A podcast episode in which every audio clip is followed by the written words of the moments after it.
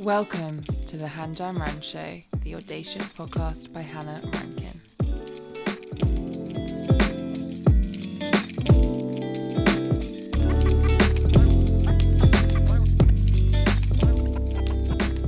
I'm going to keep the intro short and sweet this week as I think it's more beneficial to jump straight into this beautiful conversation with my insightful guest, Amber Sisson. Amber explained period poverty to me, what went into her co founding a charity, and drove her to research gender equality further. We also discussed the intersection of spirituality and activism as it presents in Amber's life. This is an exquisite and honest depiction of many facets of a quite extraordinary woman. Before I hand it over to Amber, though, I want to ask you three little favours. One, subscribe, rate, and review. It helps others to find the podcast. Two, follow me at Hanjanran to give me a virtual high five and to support the show. And three, send it to a friend. I've had lots of messages from people passing it on to their crew, and to you, I want to say a huge thank you. Now, on to the show. Amber, welcome. Thank you so much for joining me on the podcast today. Thank you for having me. I'm really excited to be here. It's gonna be a good one. I can feel it. Okay, so I just good. wanted to, I just wanted to check in with you before we hit the heavy stuff and see how you're feeling at the moment because I know it's been a pretty draining time, both with the pandemic, but also for you on the front line as an activist dealing, I guess, with the emotional impact of fighting for racial equality.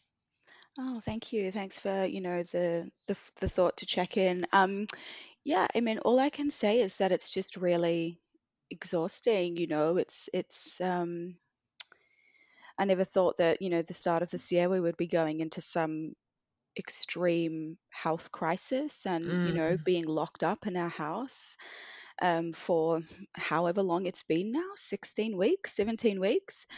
Um, but on top of that, I also never thought that we would go into a race riot of this magnitude, you know. Um, mm, and it's kind of this weird conflicting feeling of like, you know, oh my God, like I have to keep going, I have to keep doing this, and and I have to keep showing up and being that person, being that activist. But then at the same time, there's so much happening that it's so exhausting. So trying to find that space between being and driving yourself to keep being that activist and then just saying, whew, I need to stop and have a rest. Um, yeah. so I've been doing, I've, I've been trialing a few methods actually of how I might manage the, the sort of burnout that comes with these things. Because, you know, like it wasn't so long ago that going to the grocery store was an anxiety inducing activity due to Yeah. COVID, you Yeah. know, and even trying to show up to a protest in amongst COVID It's like Mm, the dissonance between like I know I have to be here versus like what if I catch COVID? you know, it's like it's crazy. But yeah, super poignant because actually black and brown people are suffering with COVID at a disproportionately higher rate. So these racial um, protests, the black and brown community are actually making a bigger sacrifice by being there. They're taking a bigger risk. So yeah, it's just it, it, it- you're right. It's been a very um, surprising year and a challenging one, um, and also like a huge time of reflection on both both accounts. And I just wanted to say that I'm super grateful that you've been willing to come and join me here, given the expectation or the demands that you've been um, had had put on you this year so far. So I just wanted to give a little background in that we connected um, really over our common uh, agenda, our love of pushing for positive change, pushing those boundaries um, back in Sydney. And we both ended up here in London. And I just, yeah, you've been a huge source of inspiration for me in that. Well, when we met, I was kind of doing some fundraisers and stuff for charities that um, I felt quite invested in supporting. But little did I know that you actually had co founded your own charity um, addressing period poverty in Australia. I can't even like so much went into doing a fundraiser, so much effort and uh, learning and attention required. I can't even imagine what goes into starting an actual charity. So, would you mind telling us a bit about the rough period, the charity you co-founded, and how how that came about?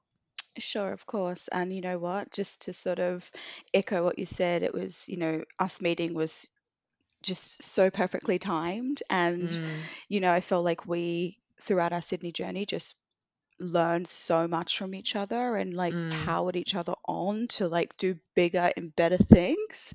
Um, and it's not every day that you find a person or a friend like that, you know. It's um it was really just such an amazing alignment. yeah. Um, yeah, I'll tell you about the rough period. So, um, some years ago in 2016, two friends of mine uh, came together in the sort of last months of December, or actually in December 2015, um, and decided, you know, they had read some articles about women experiencing period poverty. So they kind of did a bit of reaching out to their friends and gathered some sanitary items and put them in handbags and sort of took them around to uh, women on the streets in Sydney just as like a Christmas kind of gift. Mm, Um, and I coincidentally, you know, I heard of that through the grapevine in Sydney because, you know, Sydney's, you know, c- can small. be small circles, small circles, yes. Yep. Um, and then I was lucky enough to be able to come on board with that because I kind of I had just finished a business degree, um, and my kind of goal was to take a bit of a break and then sort of try and nestle myself in the world of HR. Mm, Um, so fully commercial.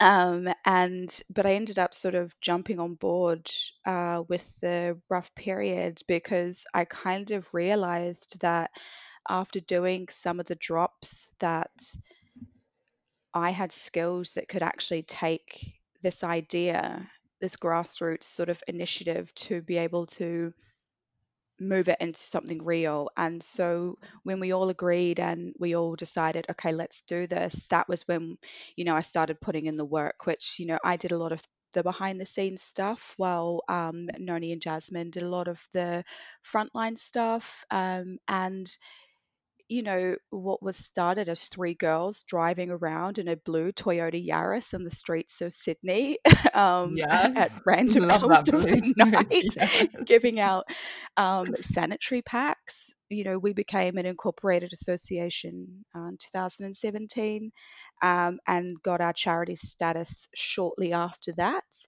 Um, now we have a full committee um, of people, and there's a few more people that are there with us on the front line. Um, a small disclaimer at the moment, we are on hiatus just because of the current climate. Um, we Mm, sort of faced 2019, 2020 was quite a difficult time for the business in that sense that, like, it came, we had Australian bushfires, yeah. followed by COVID followed by you know race riots and all of this um i'm not going to use the word right i've got to stop using that word i'm going to say you know Yeah, all I this black was an interesting choice. it just i go it's because i kind of travel back to this 1960s kind of time do you know what i mean like Yeah, i sure. that's what i kind of it's what i sort of bring into my mind when i'm thinking about all that's happening for you know black lives matter and Such huge parallels. Like I actually, I mean, obviously I wasn't alive in the 60s, but reading about it, I'm like deja friggin'. It's exactly so frustrating that how many 60 years later it's the same situation of protests being turned into riots and then being belittled in the media to to only be about looting and it's like people are frustrated. There are also opportunists taking mm. advantage but you know people are hurting and they're acting out. Like let's look at the root cause not the uh, isolated instances anyway i've gone completely tangential but yeah i feel really passionately about that. Yeah, and like, you know, if you're looking at, there's a lot of power in words, right? So I mm, think, you know, the way that I'm probably thinking about a word might translate very differently to someone else. So, so sometimes I kind of think about it in this idea of like a revolution you know, and I kind of think about those like synonymously in a way. Like, so I Yeah, guess yeah, that's just, yeah. you know, that's just my, the way that my brain is working. But, you know, we are in what I would love to call a revolution. I think this is like where I want to go with it. Yeah. Um, so yeah, but um, traveling back to the rough period, um, you know, we we've been able, I mean, we've been fortunate enough to help countless women um, with what we do. And, you know, at the time that we were sort of out driving around these streets in in Sydney, visiting homeless camps and like seeking out women, we would literally walk into these homeless camps. You know, they sort of used to be situated in Martin Place and Balmoral Park and we would be like, where are the women? you know, like, and we were on this crusade to try and find the women. And I honestly remember one of the most shocking parts was when they cleared away the homeless camps in Sydney, especially the safe space in Martin Place, um, which Mm. was run for homeless people by homeless people um, and was a Oh, 24 wow. hour safe space where people could go and take refuge. And there was always food, and there was, you know, it was just it was a community you know and then it got cleared away by the government um, Shock. and then after that we couldn't find the women that we were you know because we sort of relied on that space to have a lot of women there and after they cleared it away we just we had no idea where they went after that and the work became quite difficult Mm. um, and that's actually you know that was a really sad thing because it's it also happened again in Balmoral Park and and you know there was paid security to keep people from setting up communities in these parks and Mm. yeah it was it was sort of a bit distressing in that way because we were like well all these women who we've come to sort of be familiar with and they know that we're coming it's you know where are they now we don't know um Yeah. and that's sort of the reality of what happens a lot of the time Yeah. um and so yeah but i guess for the last part we have been on hiatus and we're just waiting for the sort of current climate to settle um, before we sort of look to what the next steps are. Yeah. I actually remember when I came after, I must have been the year after we met. Um, I came back here for Christmas, and instead of buying my niece and nephews more toys that they don't need, um, I used that money that I normally would spend on them, and I bought. I did. I did my own basically rough period, inspired completely by you, and just went into town one day, and it was it was a really interesting experience actually just reflecting i completely forgot that that happened but just thinking of how you your efforts had like a ripple effect and it went bigger than just what you were doing and then i ended up um getting the company i worked for in australia to do little charity drives. We did, did two before i left where i got it's a it's like a 95% female agency that i worked for and um got everyone to bring in sanitary items. Well nearly everyone. It was it was a it was a hustle. And it also ended up that people just gave me cash and i had to go and like i didn't have a car in sydney so i was like went shopping for them and then carried it all to whichever inner west suburb. The drop off point was um but yeah it was it was amazing and i'm like so grateful to you that you kind of made me more cognizant of those issues like i don't think i thought of the the like obviously the struggles of being homeless are quite apparent visually there's like visual prompts but you don't think about those parts like what it must how degrading it must be for a woman not to have the necessary sanitary items and then even on a bigger um scale for for non-homeless people like having the taxation on on period products Mm, uh just it it negatively affects people from low socioeconomic environments and i feel like our capitalist society is just constantly putting that those groups on a back burner.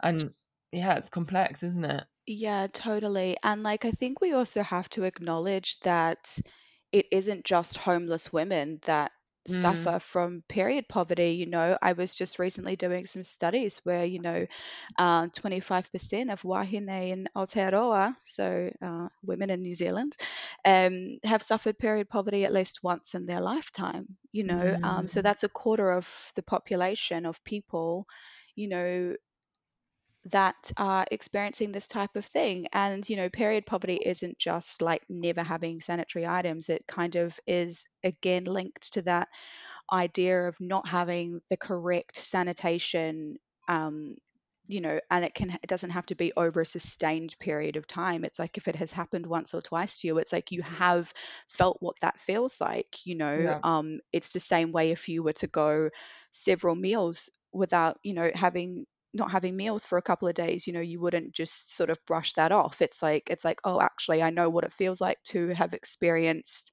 starvation in a sense you know Mm. um so it's like looking at that in the same way and you know when i think about low income families like i you know i honest i often think about how hard it must have been for my mother who was a single mother to have all three of us menstruating at the same time you Mm. know when you're paying 16 20 20 dollars i'm using new zealand dollars um, for sanitary items you know Yeah. um, i've thought about moments when i was traveling europe some years ago when i you know when you walk past or go into the bathrooms and it says like one tampon one euro and it's like oh my god like even if i was homeless that one euro would be so much more beneficial for me to buy food or you know what have you going towards shelter than it would be to get one singular tampon Oh.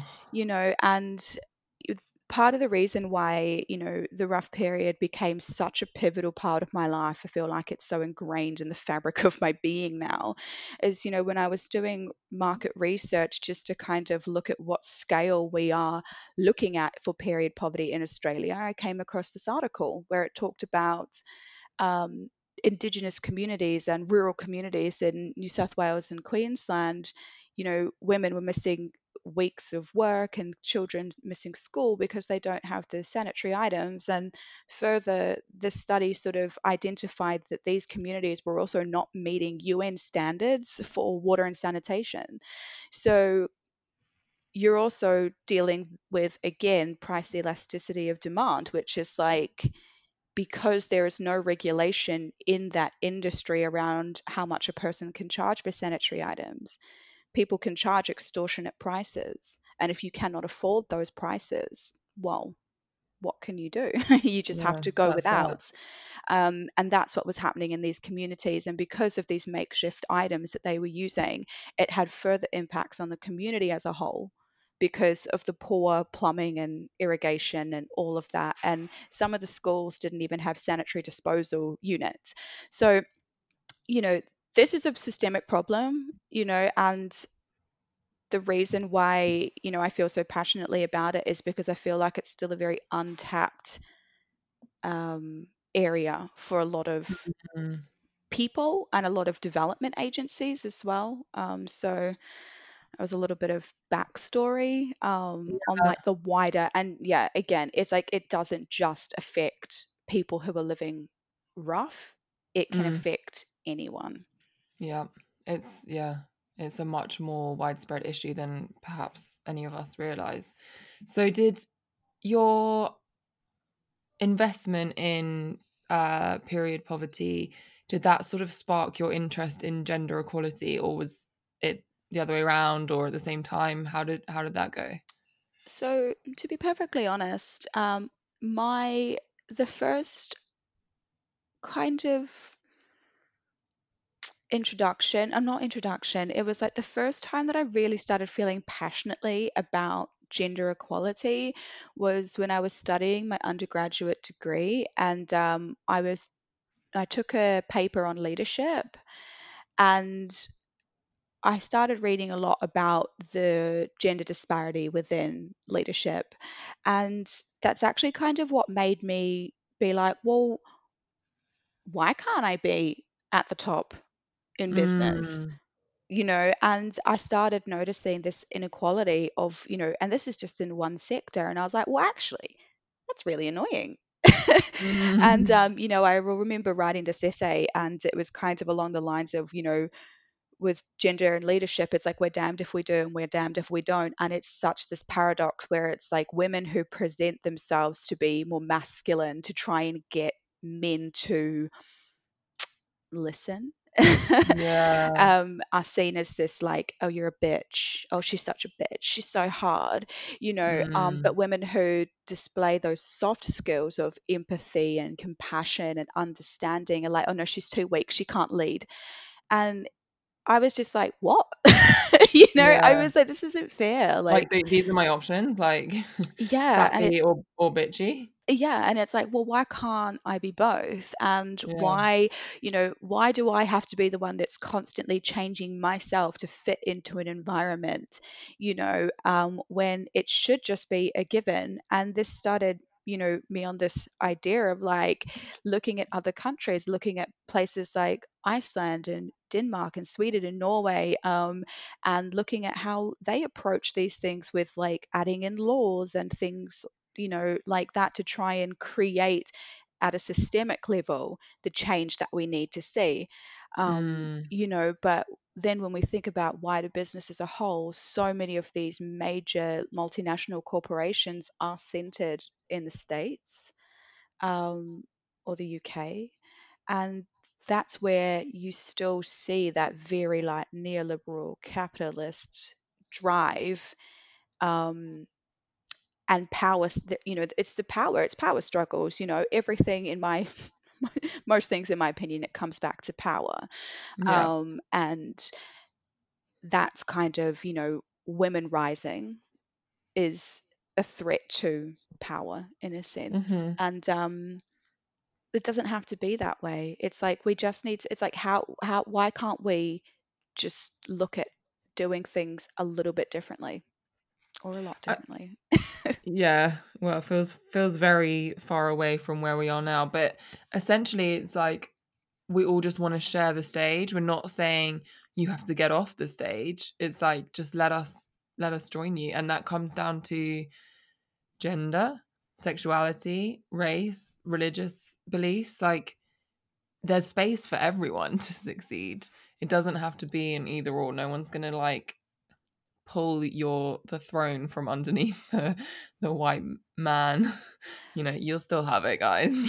Yeah you're still going to be there it's okay no but i was um very recently um reading an article about um the nature of business and leaders and this is especially for um sort of more like just development agencies and things like that but um, there is a very strong call now to start bringing in these soft skills for business. So it's like whether or not they're whether or not the, the men are going to like it or not, people are starting to realize that there's soft skills, you know, this idea of compassion and empathy and and leading with sort of I want to use the word like feminine but in the sense of it being like more like a divine feminine type of thing Mm. like because I don't believe in like those kind of traits, you know, um like cast solely to men and women, but um, you know, there is there's a huge difference between feminine and masculine and female and male.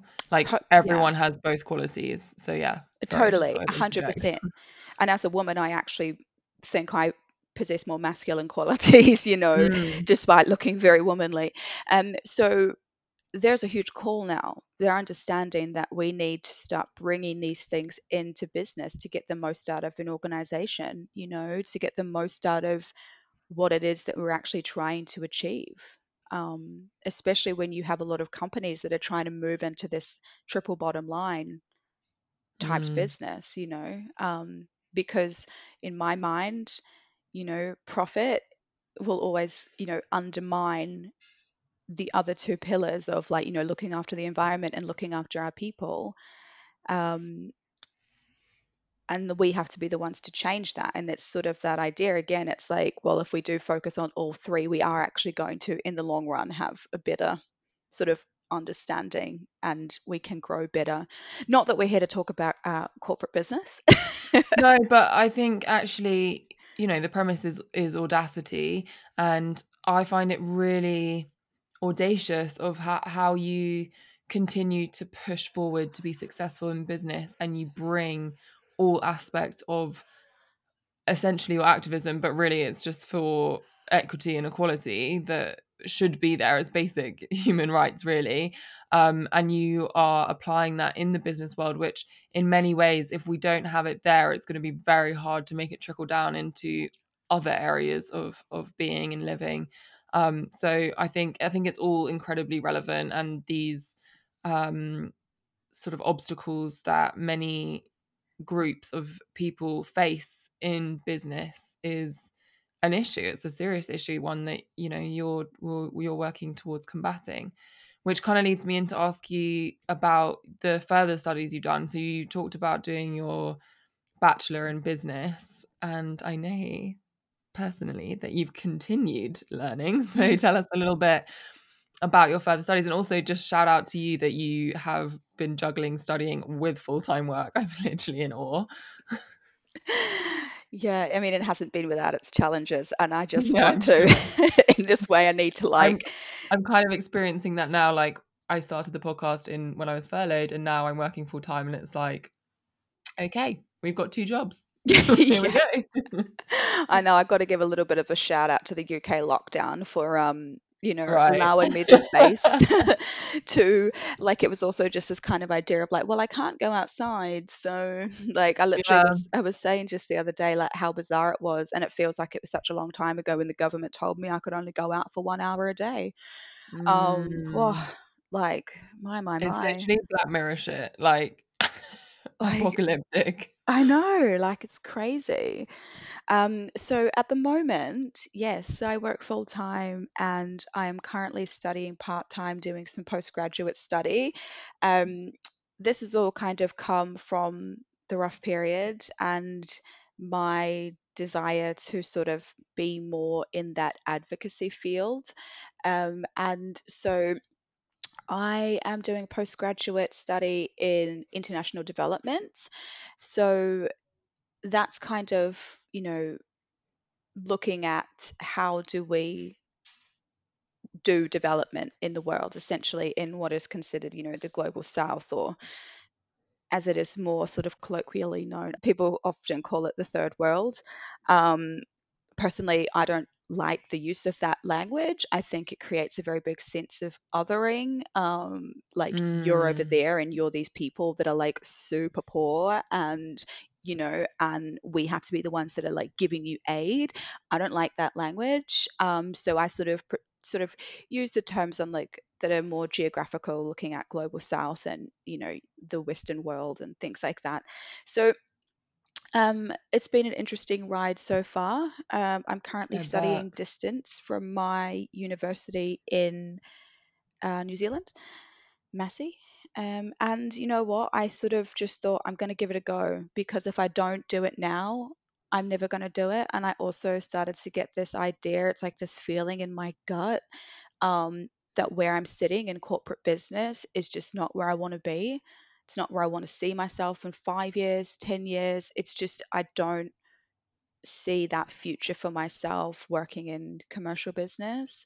Mm. Um, no doubt I have learned valuable skills, um, but it's come down to that sort of, I don't know, I can just feel it in my gut. And I like to call my gut my God, you know, like because it is like God is in the gut. God is in that the every day. gut. Yeah. And it's that intuition telling me, you know, you need to keep going, moving forward. And like it's been the scariest ride. I honestly like when I got accepted into this postgraduate program, I honestly was like, I don't want to do it. And I mm. almost didn't do it. I almost was like, no, I can't do it. And, you know, someone said to me, why? And I was like, well, well, it'll be hard. you know, like what about my time management? What about the money that it costs? And then all of these things just kind of started aligning for me in terms of doing it. And, you know, I've just done my first semester and, you know, I've had the highest grade average that I've ever had. Um, mm. And, you know, for me, I could ignore that.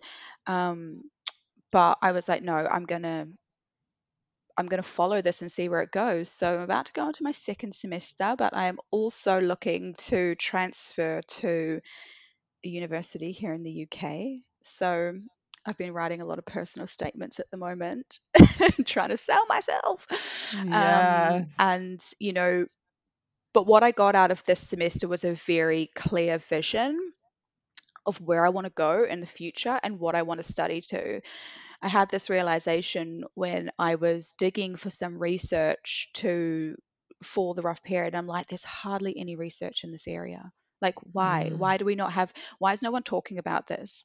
Why are these Mm. not? Why is this not in you know our sustainable development goals? Why are we not looking at the fact that if you know women and girls aren't going to school, that's not gender equal? You know, like they're, They're missing losing. they're Yeah. leaving school they're missing x amount of time which means already their education is disproportionate to you know their male counterparts um, a few weeks ago i read a study that women in india are getting hysterectomies in order to stop menstruating to go and work in sugarcane fields um, Oh, yeah, there's a very interesting uh, little short video which I can send to you if you want to put like yeah, in the link the to link. um, this podcast because for me that really shook me in a sense of like the fact that we can't see menstruation for what it is and you know women are losing their body autonomy and body integrity to you know when they're having husbands push them into getting surgeries and further having surgeons tell them to yeah you should do this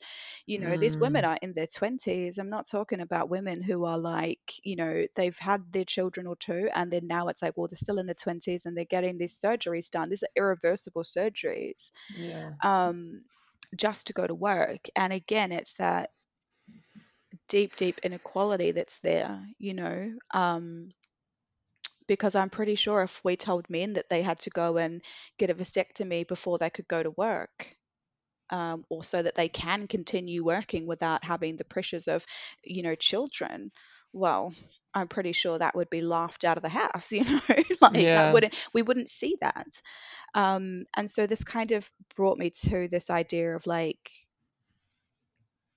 I kind of now have a goal that I would really like to go into postgraduate study um, in doctoral studies to look at, you know, the implications of what we're doing. So fingers crossed for me. Um, Yep. so Everyone send Amber positive vibes to get her her Yeah. next degree. yeah. Um, and the reason why, you know, that I am thinking about changing my university is just because some of the degrees that are offered here in the UK are a lot more specialized. Okay. Um, and I think that can give me the better understanding of looking at this as a whole. Um, Mm. so we'll see what happens. And, you know, if it's if the universe wants me there, it will it will happen, right? So we'll see we'll see what happens.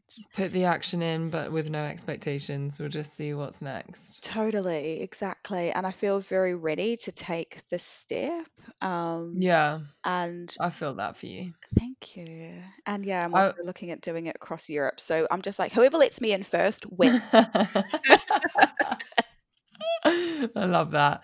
Um, I have to also say that you like for the way that I view your activism, it's not uh something you do sporadically. It's not something you just do um on Instagram. You know, you really live and breathe your activism and the way that you maintain your integrity and apply it to all areas of your life you bring it into the workplace, even if it's going to make your bosses or your management team uncomfortable. You really push for what you believe in. And I think it's really important in movements such as this race revolution that we're in the midst of um, that we have people willing to make others uncomfortable and to keep pushing um, with action. And it just, it kind of to me drew a parallel to you know, I know you and I have talked a lot about our spirituality, but it drew a parallel to how we try and apply all of our spiritual tools and mechanisms that we use to to cope with life to all areas of our life. So I just wondered if there is a synergy for you that you pull on or lean on in terms of your faith and your activism. Yeah, and for me, this has been a really big thing lately, um, trying to understand the intersection even of like what is Mm, spirituality and what is activism, um, because sometimes they can feel like two very contrasting things. Like they just they can feel very separate from one another. Um, and I never want to be that activist who puts people down for trying, saying that they're not trying hard enough. Um, I never want to be that activist who has become just so ignorant to the change that's already starting to take place, but focusing on the end goal. I think, you know, that is a very big, rewarding end goal, but there is a lot of processes that are happening in between. And the in between is where I don't like to be because I think we should not, I'm like, we should be at the end. This has happened now, we should be here. But yeah. but the thing is, this is a very large problem and it's going to take a lot of people continuing this work. So for me, I've had to look at like what is the spiritual aspect behind this? And you know, what I learn is patience, love, and tolerance, right? And so that remains for me to be patient in the fact that it's not going to happen overnight. You know, it's going to take time. Mm. Um, and if I put all of my energy into doing something on this one given week or this one given day, I'm going to be, I can't sustain that for a lifetime, you know, or it's like I can't sustain that for the months and years to come. Um, so I have to understand my own physical, emotional, and mental um, barometer in that sense and like continue to check in with myself and just be patient with the process. Um, and the process can actually be an amazing journey um, because I've come this sort of path where, like, I was walking into a, I was walking to the park one day and ran into a friend, and we just started having a dialogue around, like, okay, you've got a space i've got you know some skills and um, connected to the community so like how can we use those to bring people together? And now we're working on a project right? And these are all these tiny steps that just happen in between which is kind of like this amazing process. Um, you know i have to have tolerance for people. Um, one thing that happened recently is just obviously a lot of this has come to the fore in my the organization that I work for and it's just having to be like tolerant while people are learning. Um, because Mm. what I have to also understand is that people are willing to learn right now. Whereas before they weren't, before they were just so in the dark. The spotlight is here and people are willing to stand up. But, you know, things take time. And the fact that we are taking steps to actually say, no, this is important to us is massive. Yeah. Um, it's the same way that I look at my friends who, you know, I had someone who the other day told me that they were doing some work around racism and looking at like white fragility. And I was like, oh, that's amazing. You know, instead of turning around and being like, why are you not, why weren't you doing this five weeks ago? Why weren't you doing this then? It's like the fact is you're here and you're doing it now.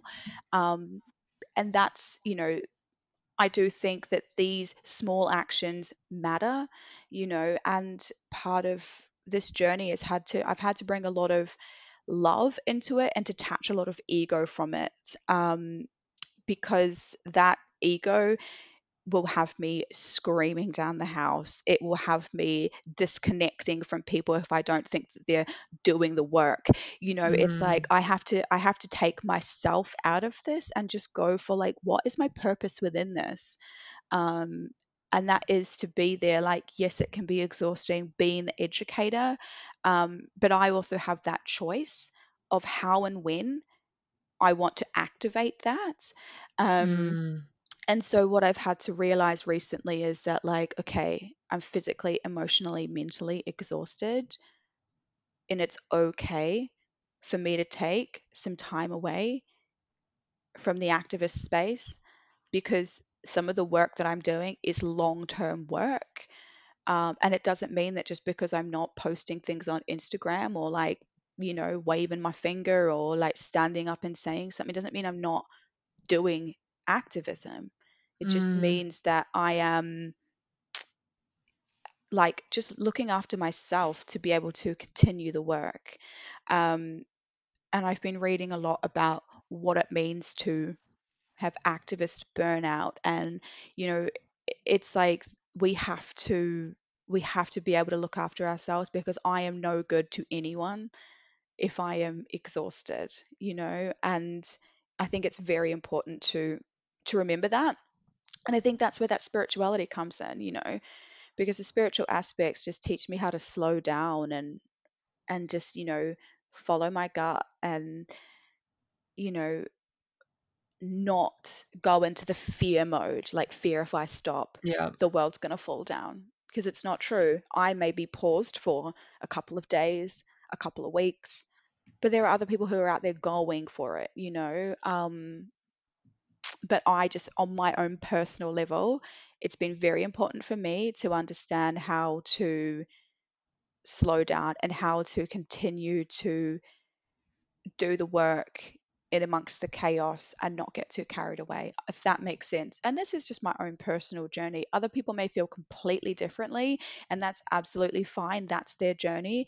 But for me, for someone who is, you know, on a spiritual path, I have to know what my limits are.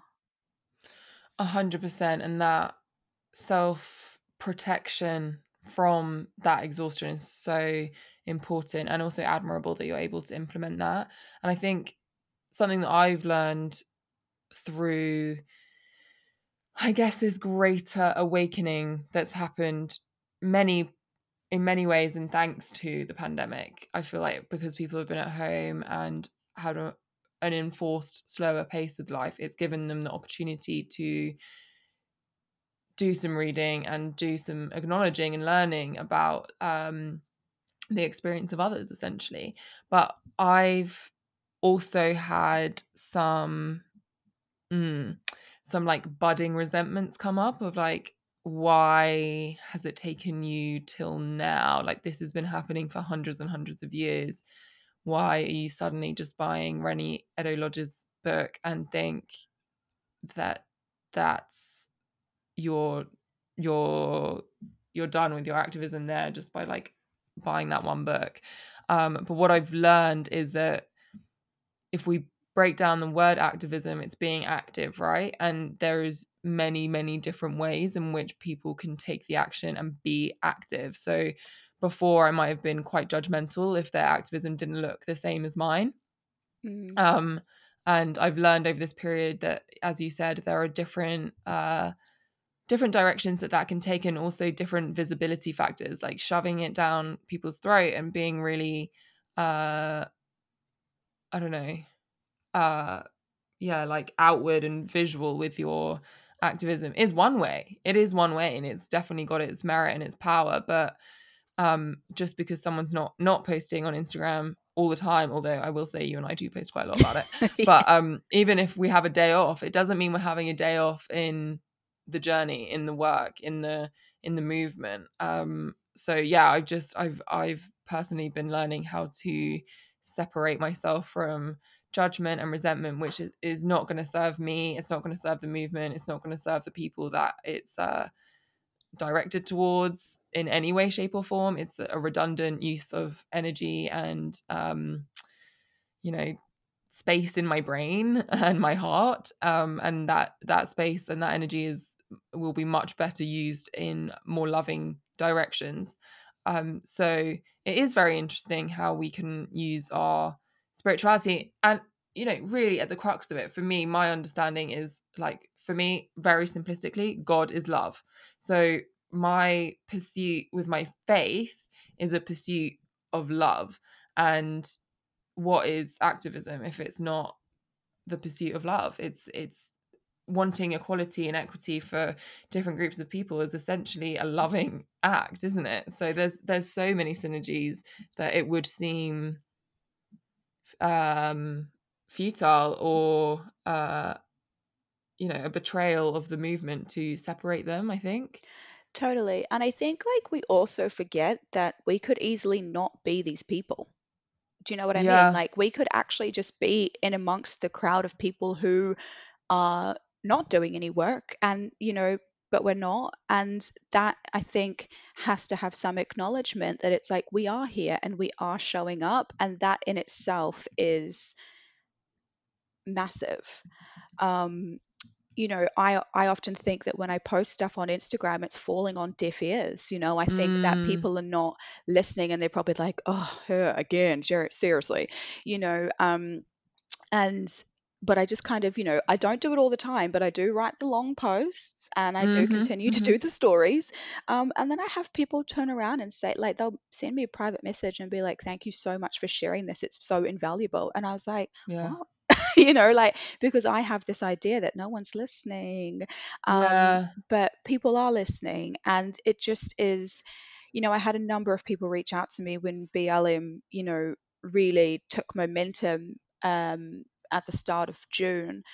And they were like, How can I help? How can I help? And I just, you know, we can all help in different ways. And I kind of, for some people, I gave them like, you know, I'm like, well, this is your industry. Why not try and jump into something here in this industry? You know, like you have Mm-hmm. a platform here, work it, you know. Um, and for others, it's kind of like, all right, it's just about the acknowledgement. It's about looking at like, what does your daily practice look like? You know, where are you shopping? Who are you shopping from? You Yeah. know, um, you, where are you eating from what you know what what businesses are you choosing to support you know what are you reading um, and that's why like some of the people that have come to me recently saying that they're doing the work i'm like a little bit blown away like whew, Yeah. i just sort of never thought that you would be a person who is uh, doing the work but you're doing it and i think Yeah. that's amazing you know Yeah. and that's where it's like you just have to let people will find their journey with this stuff um and yeah, like you said, it's like the more time that I spend focusing on the work that other people are not doing, um, I forget about the people who are doing work and, Yeah. you know, I'm burning up energy like looking at the wrong thing, you know? Yeah. Yeah. Yeah. Um, It's interesting what you said about Instagram. I've been posting a lot too, and uh, I've had mixed response. I've had lots of lots of people reach out and say thank you because they've learned things, which I find interesting that I would be a source of information when I'm a white person, given there's so many resources out there by black people. But you know, whatever, I'll take it. Um, and you know, people just saying well done. Not that I'm seeking a pat on the back, but that's some of the feedback I've had. And then on the flip side, I've had um someone say to a friend like does Hannah ever take drugs? And they were like, actually, no, she doesn't. And they were like, damn it, because I was gonna say that if she takes drugs, then um, she's fueling the the racist sort of system and which would undo, undo everything that she's been saying it would make her a hypocrite and i was like why are you looking to try and trip me up like why are you trying to seek out a way to undo my point of view my perspective and my role in my personal activism like why would yeah i mean gosh that's just to me really like again a waste of energy. And then other people you know every time i post stuff i lose a few followers and i don't have that many. So i'm i'm not talking like i'm losing hundreds but in terms of like percentage it's astonishing that um people find conversation around race so offensive yeah, and you know what? It always amazes me at people's propensity to look at the wrong thing and try mm, and pull out your character flaws. Um, because yeah, it's like you're just like, what are you doing? you know, like, um, and that like if i was if i was taking drugs and fueling that that dynamic of racism why would you not reach out and be like hey did you know this? Like here's some information around this. Like because i know that you're really invested and passionate about seeking equality so i just wanted to check that you were aware.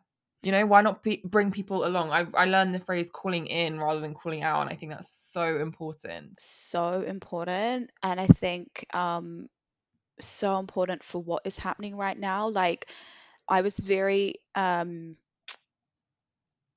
I was very amazed and blown away at the amount of people that actually reached out to me throughout, you know, the whole when the movement again was like really gaining its momentum and people were checking in and, you know, um,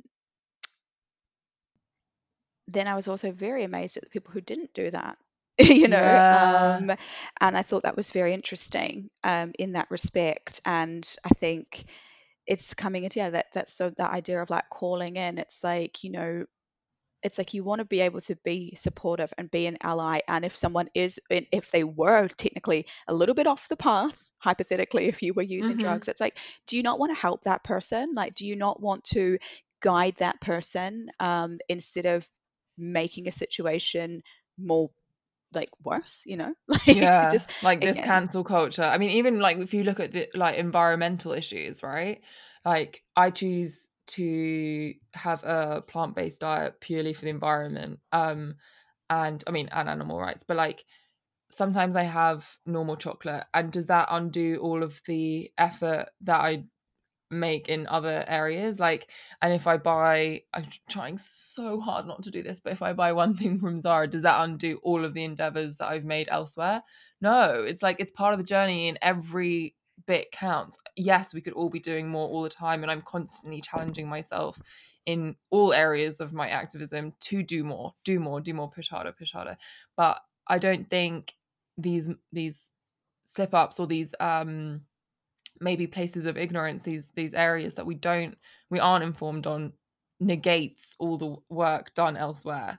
Yeah and also like we need to this is again where that spirituality comes in and where we're looking at those like using spirituality to help build ourselves up um, is that we're not perfect. We're never going to be perfect. So if maybe mm, i do buy something from zara and i've made a calculated choice about whether or not i think that particular product is going to have longevity yeah sure do you know what i mean like i do the same thing it's like i hate buying leather but then i'm also like well what's plastic gonna going to last do? Like, you know, if I buy the leather Birkenstocks, like, will they be better than the plastic? You know what I mean? It's like, it's like I have to, I'm, I'm constantly making very calculated choices, but at the same time, that can also be very exhausting. yeah Um, having to think about every aspect and like, I am going to say it, there are going to be times where we fuck up. And I think that's mm, okay. And acknowledging the fuck up and then moving away from that behavior is where we grow. Because if I don't fuck up from time to time, how will I change? You know, and mm, that is really important. It's to like having the humility to be like, whoops, maybe I did that thing wrong, or maybe I did that thing not perfectly, or what have you. But at the end of the day, it's like if I don't, if I'm not making mistakes, I'm not growing and I'm not learning. I even just think about, you know, the first essay that I wrote after, you know, how many years away from study and I submitted it and the guy came back and gave me this like it was a good grade, but I was like, oh, and he gave me so much feedback and I was like, oh, that's annoying. Why is he telling me I'm not good?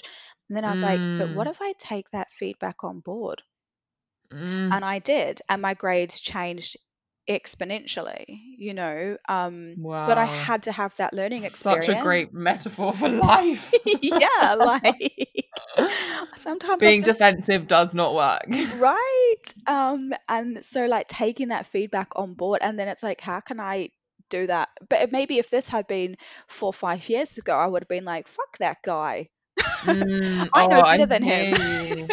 you I have that even with like, I don't know, my mum telling me a better way to do XYZ in the kitchen. And I, my previous reaction would be like, "Thank you. I know how to do it. I get by just fine. And now I'm like, oh, interesting. You've been doing it for 30 years longer than me. like, yes, mum, show me. It's Yeah. like such an area of growth, personal growth for me. And you know what? I think at the end of the day, no one likes to be told that they're wrong, and no Yeah. one likes to feel special and different. Um, or maybe we do like to feel special and different. Depends on how we look at it. Um, but no one wants to be told that they're wrong or that they're doing something wrong. But just because we get told that doesn't mean that that's necessarily a really bad thing. It's like it Mm, just means you're just a little bit off the trajectory. And if we can say things in a kind and loving way to say like look i just think you're a little bit off where you, the trajectory. Um here's my experience or here's my suggestion. Like if we can take these on board like learning and growth happens. And i think i've only got to where i've come to in my life it's through acknowledging that i don't have the answers. Mm, and sometimes I have to do most of the time actually I have to try and do things differently from how I did them before because Yeah. my old ways of working didn't work for me um, in a lot of areas. And, Yeah. you know, I have to acknowledge that. You know, I think if I think about like even the contrast of doing my postgraduate study versus my undergraduate, I partied Yeah. so much and then I got mad that my grades were so like not bad, but they're not where I would want them to be. And today it's like I get to show up and do the work, actually do the Yeah. work, and that's Yeah. reflected back to me. And I'm like, oh, me, you know, and I get excited Yeah. about it. Oh, I hear you. I when I was um in sixth form doing A levels here, which is like the last years of the last year of high school, I did economics and I was drinking so much, partying so hard, like and I had that thing of I wasn't that good at it naturally and instead of applying myself and risking maybe not getting an A, but trying my best, I just didn't try at all and I got a D um, which is the lowest grade I've ever got in my life. And then I went to uni, uh, which would have been like 18 months later. And the f- in my first year, we had to do an economics module. And it was the same content essentially, because it's kind of like foundation in degree in the degree. Um, so it was like the same kind of uh, syllabus as my A level, and I got a first. Completely just a different, just going in there with a different mindset. That was it Totally. that was the only difference i'm the same person same information um but yeah that was a really a really great learning experience okay we went so far off track there but i think it was all really really valuable and i was doing really well at keeping us to an hour but it's gone so um it's fine. It's fine. gonna bring it I'm having back fun. good thank you um i wanted to talk about representation and visibility and because I know you personally, I know your well, I'm aware of your journey. Um, I don't know it because I haven't lived it, but I'm aware of your journey in terms of growing up in Christchurch, which was is a very white space, and by your own admi- admission, you didn't see anyone really that looked like you as you grew up. And then moving to Sydney, I know that it's a little bit more diverse, although it is still incredibly white. Although I will say that you and I really sought out spaces that were predominantly black wherever we could. Although they were also quite disheartening because, well, when I was talking to people at these environment in these environments, I learned that people had flown in from different states, cities all over Australia, and I'm like, fuck, there's that few black spaces that we're traveling interstate just to seek them out, which was yeah, depressing. Um, but now you're in London, which I love this city. It's very problematic, very flawed, but for all its sins, it is incredibly beautifully multicultural. And I assume you have a lot more visibility of other women with uh, similar ethnic makeup to you that look like you. Um, but I wanted to ask if you would mind sharing with us kind of what that journey has been like and what effect it has had in you in those different uh, environments and stages throughout your life. Yeah, sure. I think um, this notion of like being a biracial woman, woman, um, and having what I can say is three very significant, actually, I might even say four significant experiences around race has been. It's been a pivotal part of my journey. It's been a very pivotal part Mm, of understanding who I am. Um, and I would probably say that in the last six months has been a very big um, undoing of a lot of old thinking and a lot of old okay. processes um, around what it means to be a biracial woman. Um, so, you know, if I look back to growing up in Christchurch, you know, my sister and I grew up in an all white family. Um, so I'm mixed race African American and white New Zealand um, on my mum's side. Um, and me and my sister grew up as the only two um, coloured members of our family. Um, which you know when you're young, you don't realize, you know, it wasn't until I got to primary school that I realized that I was different, you know, like, or different colored, I should say. I was actually perfectly normal. Um, but what is normal anyway? is normal, right? Like, it's nothing. That should, word should just be erased. Like, I'm just a person among people, right? Yes. um, and, you know, I got bullied. I was bullied. I was bullied for having a hair that was a different texture, and like they had. I just Mm. remember these two kids that used to sing at me this song, and I just remember being so distraught, not wanting to go to school. And you know, when my mum confronted it, these pe- children's parents just had they just didn't see any. You know, they just thought it was oh, but they're just kids. It's like, well, actually, no, they're kids being racist. That's what they are. Um, Yeah. And and where do they learn that? and where are they learning it? And why are At you home. not? Why are you not? Making them why are you not telling them that what they're saying is wrong right um Yeah. so you know and this this sort of behavior like carried on throughout you know my teens and my adolescence you know to like I was up until you know probably my 20s not 20s maybe like late teens was still bullied by the people that I would call friends um, who would call me out for being black you know Mm. um, they gave me nicknames they you Oh, know oh and it's like this is what you kind of grow up with like wanting to iron your hair perfectly straight so that you fit in you know i remember having absolute distorted thinking wanting to go and get sunbeds with my girlfriends because that's what everyone was doing and having brown skin i felt outside of that experience um, and Are sunbeds legal in New Zealand? Yeah they were then they might be i They're think illegal in oh Oz. yeah australia they've they've got underground solariums I I, know, I was literally the black market of sunbeds. I was shocked when I came here and still saw solariums. I was like, oh my God. And then I realized this is England. Um, This is England. yeah. Um, but you know, I was I was bullied um, for a long time, and the sort of dissonance that that creates when one's mind is amazing. It's it's it's just out, it's unbelievable. Um, I never wanted to be who I truly was, and I didn't understand who I truly was because I also didn't have a black family there to really guide me.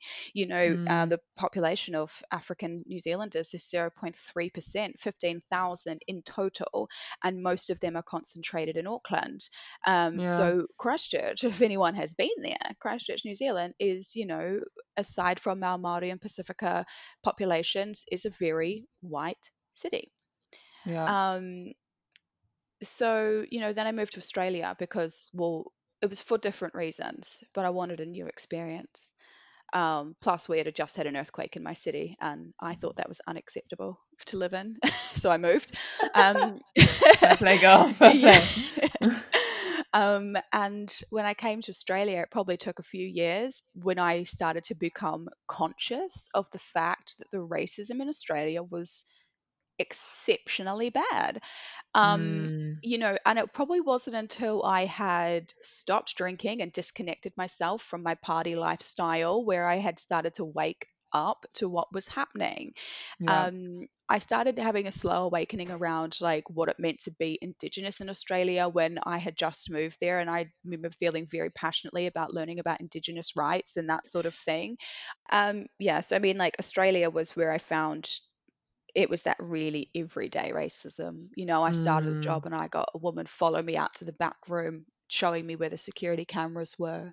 You know, um, I found in Australia the mm, level of like fetishization and let me touch your hair. Not even, I'm not even going to say let me touch your hair. It's just hand in here yeah. situations were a lot higher. Um, you know, and again, it was you get that like oh blah blah blah loves black girls you know and it's just it, all of that stuff was a lot more present um, and i found that really distressing in a way.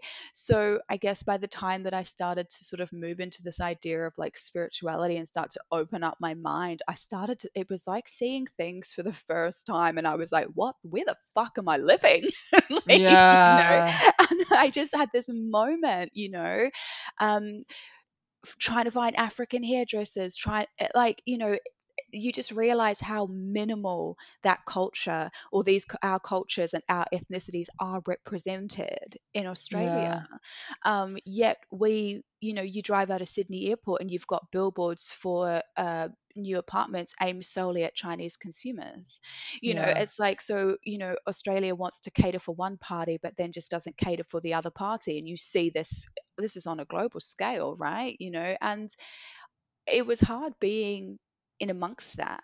Um, you Mm, know, I shared recently, like just trying to find, I did, couldn't even find a black therapist, um, you know, and everything just feels so disproportionate. You know, I think I found the most black people I've ever found one day shooting on a commercial um, because we were filming a New York nightclub scene. Ha ha. Like, wow, you've got to try and find all of the bloody, like, that's just says it enough in itself, doesn't it? It's just like, how do we find all these Yeah. black people?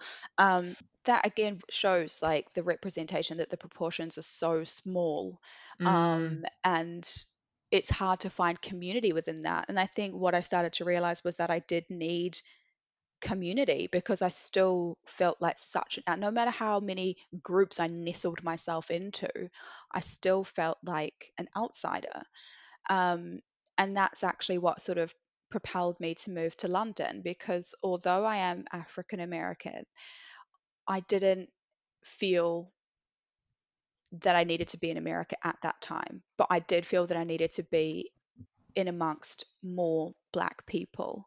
Yeah. Um, and London was the only other sort of place where I had been where I had seen such a high proportion of um, black people, mixed race people, people of color, like, you know, and it was so multicultural. And I can tell you that yes, this city, this country has a lot of flaws, but it has been amazing being here and not being looked at all the time or like pointed at or people making comments being like oh you know like because i look different because here i am a one in many you know whereas in australia i was one in few and that was you know people felt more um okay to make comments about that you know um even down to like you know i always have people say shit like to me like I remember the sisters came to me like in high school, oh, you're black, you must be good at basketball.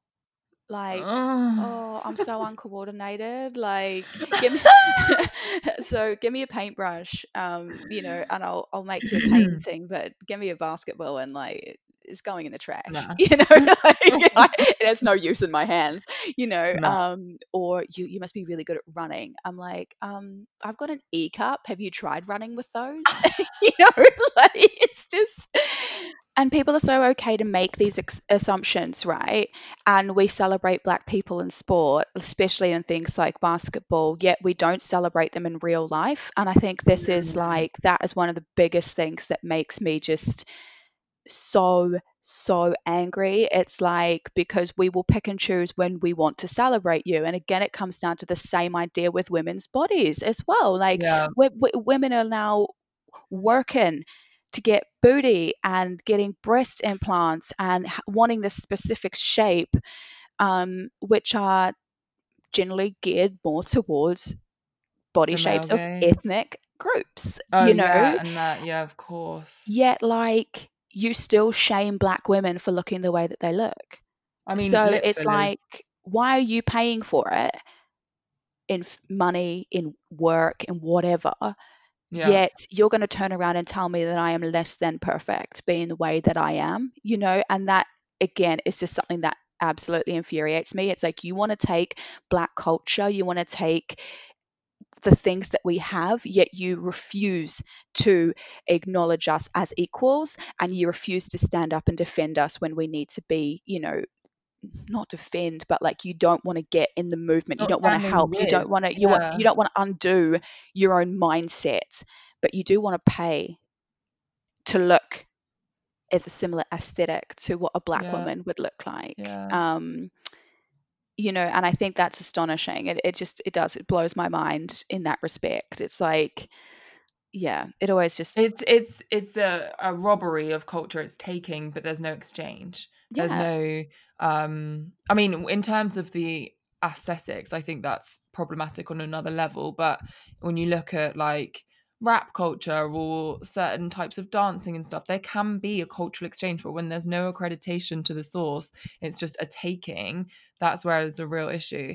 Actually, in terms of the body shape, and I mean, even like lip filler is a huge thing these days, and yet black women are considered or told that they're less than for having beautiful full lips. Um, and you know, I don't know if you watch it, but Jada Pinkett Smith's um platform called the Red Table on Facebook, and she has her mum and her daughter, and they discuss all these uh, plethora of different issues. And her mum, who's obviously a different generation, she's I would say a, a lot more outwardly angry about um, racial injustice and the the different uh, views throughout the different generations is actually a really interesting dynamic.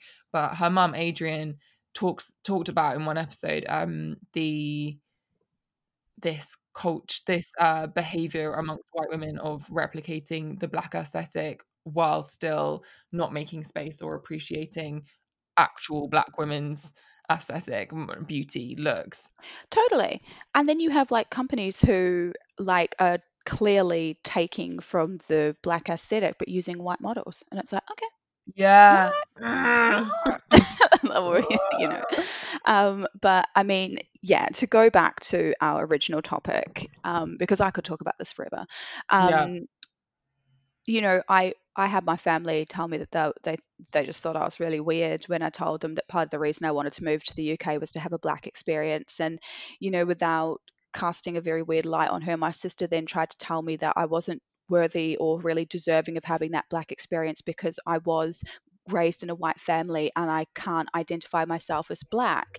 And I just said to her, like, I may have grown up in a white family and I may have some thinking that is probably more geared towards a white society. I can't help that most of the time. Those are long, deep entrenched like ideas from growing up. But just because I may in some ways not have that traditional thinking of black culture all the time does not mean I do not present as a black person. It's like, regardless of what's happening on the inside, on the outside, I am still subject to discrimination. I am still subject to fetishization. I am still going to be treated in an adverse way. I still have less chance of getting a job. Do you know what I mean? It's like, what happens on the inside is almost irrelevant in some ways on how I present on the outside because of the way a person will view me from the minute that they see me.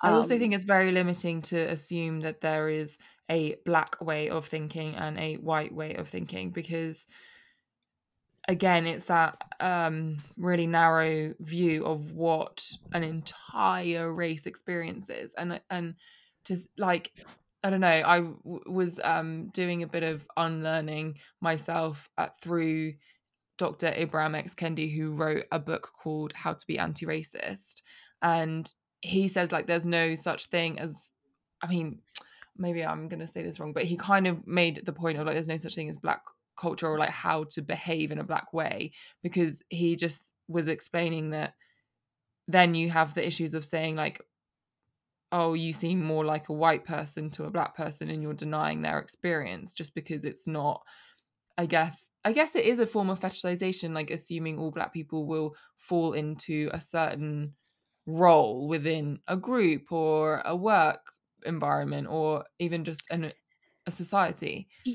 Yeah and i think you know i know like i know that i can say this that like i do have a very big disconnect from what would be my black heritage being african american mm-hmm. i do have that disconnect. I didn't grow up in the states. I grew up in new zealand you know and so my perspectives are through a lens of growing up in new zealand.